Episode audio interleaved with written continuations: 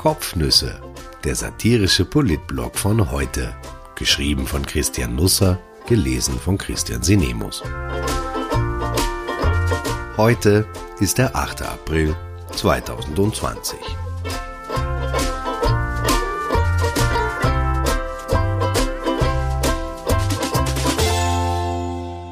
Bildschön.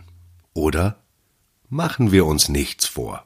Wir machen den Deutschen was vor. Wir sind wieder wer. Endlich. Wir wissen zwar noch nicht was, aber vielleicht sehen wir bald Licht. Viele Politiker entdecken diesbezüglich in sich derzeit eine Tunnelbegabung. Die nächsten 14 Tage werden jedenfalls über unser Schicksal entscheiden. Sind wir Superstars oder eine Lachnummer? Beides ist möglich. Wenn die Strategie unserer Bundesregierung aufgeht, dann wird Europa bald vor uns den Hut ziehen und sagen, Respekt, das habt ihr grandios gemacht.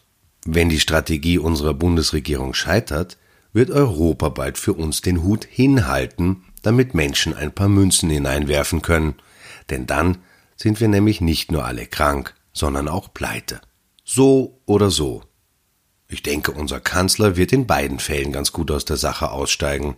Bleiben die Erkrankungszahlen unten und die Wirtschaft springt an, dann waren alle seine Bemühungen richtig. Schnellen die Erkrankungszahlen wieder nach oben und wir müssen den Laden und die Läden erneut dicht machen, dann hat sich der Kanzler zwar sehr bemüht, aber wir uns eben zu wenig. So eine Auferstehung zu managen ist keine einfache Angelegenheit, das kann nicht jeder.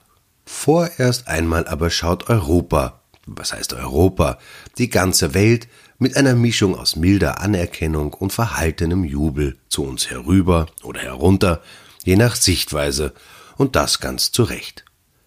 Wir sind Wunderheiler, denn gestern konnte ein 95-jähriger Corona-Patient gesund das Innsbrucker Krankenhaus verlassen. Wir tun Wundersames, denn wir sperren ab nächster Woche zwar nicht die Unis und Schulen, dafür aber alle Baumärkte auf. Wir versuchen Wunderdinge zu vollbringen.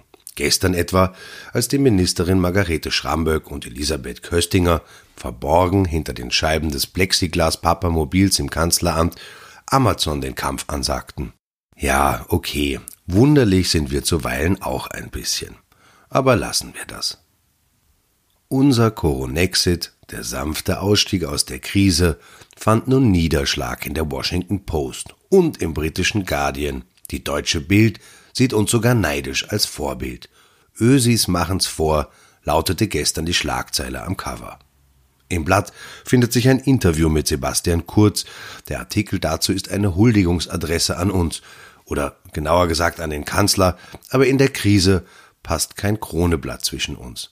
Wir wollen auch so einen Plan, steht da, zur besseren Lesbarkeit in Großbuchstaben. Der deutschen Kanzlerin Angela Merkel wird recht unverblümt Zögerlichkeit und Zauderei vorgeworfen und das ebenfalls groß geschrieben. So, kein Ausstiegsszenario für Deutschland. Merkel selbst sagt einen Satz, den wir am besten erst aus der Zeitung ausschneiden und dann aus dem Zusammenhang reißen sollten. Österreich war uns immer ein Stück voraus in den Dingen. Da schau her. Wenn wir die Deutschen einmal drei Wochen lang nicht auf Urlaub zu uns fahren lassen, werden sie richtig handsam. Die werden erst Augen machen, wenn wir mit unserer Corona-App einmal anfahren. Silicon Valley von Europa werden sie uns nennen. Wir werden alle nur mehr Rollkragenpullover tragen, auch im Sommer, auch am Ufer vom Wörthersee. Einmal im Jahr werden wir uns absichtlich schlecht anziehen, alle Nerds der Welt zu uns einladen und ihnen allerlei Technologie zeigen, die wir vorher von den Südkoreanern geklaut oder sagen wir besser, die wir uns temporär von ihnen ausgeborgt haben. Auch Angela Merkel werden wir zu uns bitten, sie in die erste Reihe setzen und ihr einen bestickten Polster schenken, auf dem steht Österreich war uns immer ein Stück voraus in den Dingen. Sie wird milde lächeln, da bin ich mir sicher, und weiterhin nach Südtirol auf Urlaub fahren. Um in den Dingen ein Stück voraus zu sein, müssen wir uns noch ein bisschen anstrengen. Eine Corona-App haben wir zwar schon, aber der Funke der Begeisterung will nicht so richtig auf die Bevölkerung überspringen. Obwohl wir mit Wolfgang Sobotka einen unserer charismatischsten Politiker als Werbeträger gewinnen konnten. Der Nationalratspräsident, der nebenbei eben erst die Ohrenmaske erfunden hat, sprach davon, die Corona-App verpflichtend machen zu wollen. Das War eine gute Idee, aber auch wieder nicht. Sebastian Kurz dachte ähnlich, aber dann auch wieder nicht. Die beiden sind aus demselben Holz geschnitzt, aber es stammt nicht vom selben Baum.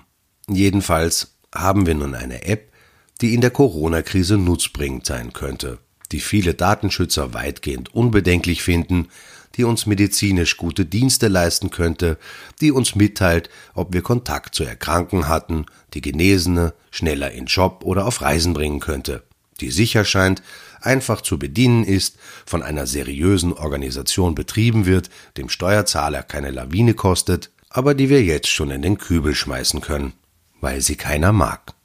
Ist einfach so. Aber warum?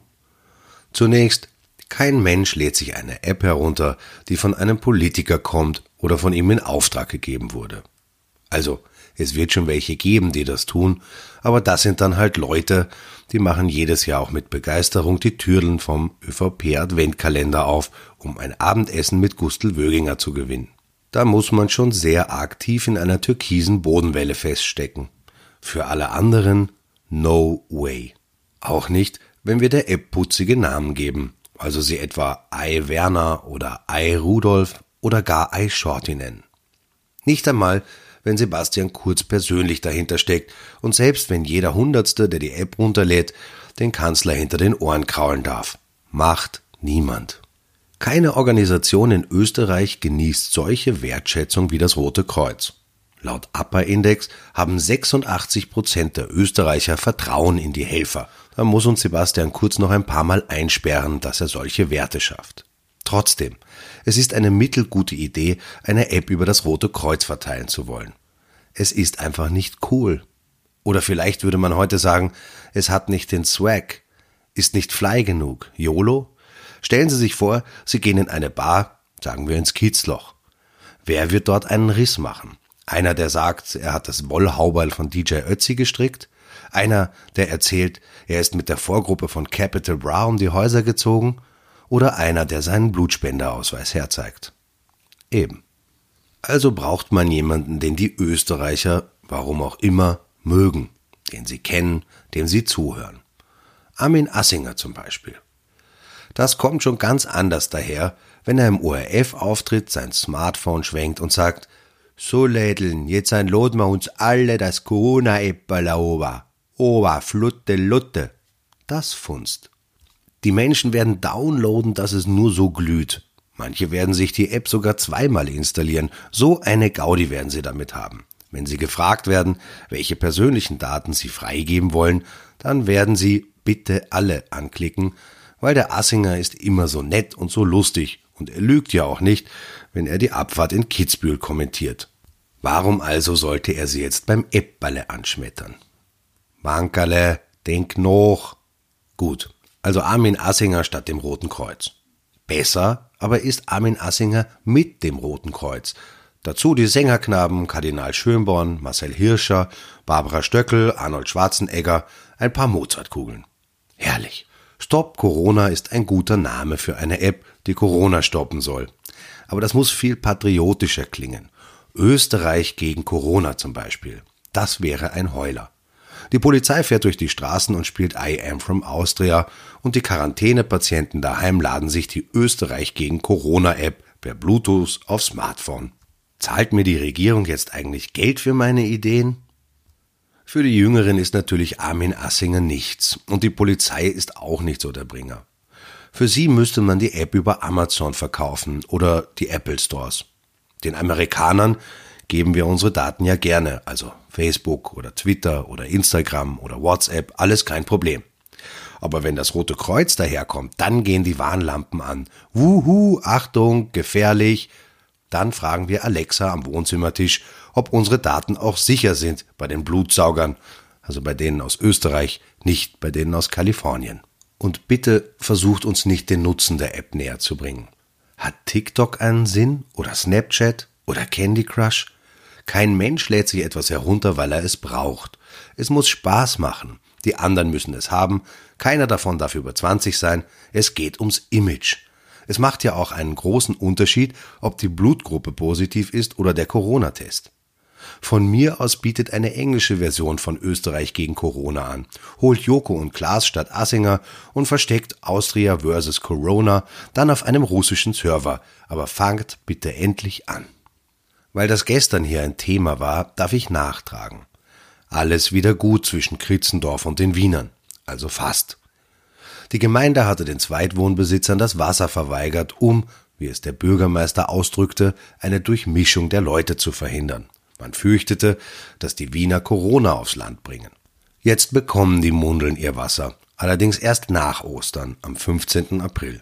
Es ist ein bisschen so wie bei den Bundesgärten.